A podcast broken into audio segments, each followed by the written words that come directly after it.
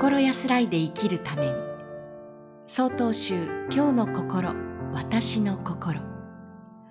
今回は岡山県長安寺住職久保泰道さんの霊団自治というお話です。霊団自治とは冷暖房の冷暖に自ら知ると書き水の冷たい暖かいが実際に触れてみないとわからないように、何事も経験しなければわからないという意味です。私が小学生の頃、耳にタコができるくらい聞かされた言葉は、食べ物は大切にするんで、という祖母の教えです。その言葉に私は、そんなんわかっとるわ、と答えていました。その祖母は私が大学生の頃に亡くなりました。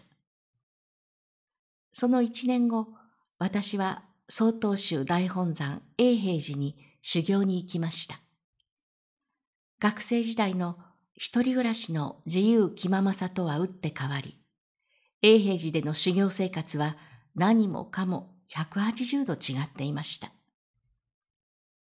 永平寺では日々の食事も大切な修行です。器の扱い方や作法、食事の前後にお唱えする数々のお経。修行に行って間もない頃は、食べることよりもたくさんある作法などを間違えないことばかりに気を取られ、食事をしても食べた気がしませんでした。しかし、食べ盛りの20代前半ですから、毎朝おかゆだとお腹もすぐに減ります。ある時私は漬物を給仕する係になりました。当然ながら給仕にも作法があります。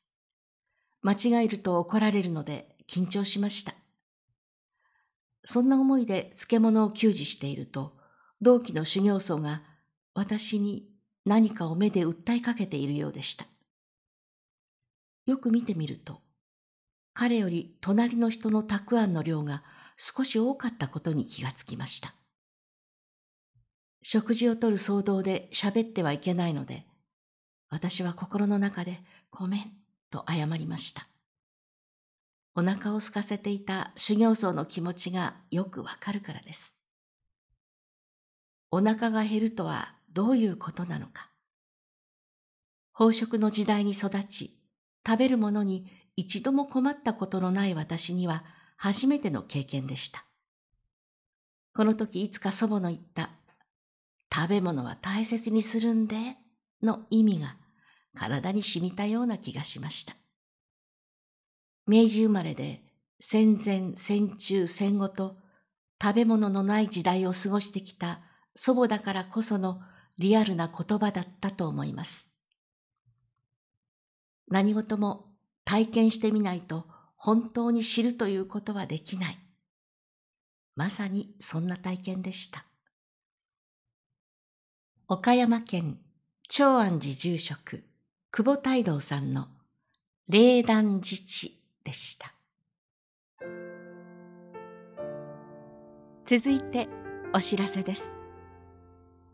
この番組のご意見、ご感想を郵便番号683-0802鳥取県米子市東福原1-1-22-402曹洞宗中国管区教化センターまでお便りをお寄せください。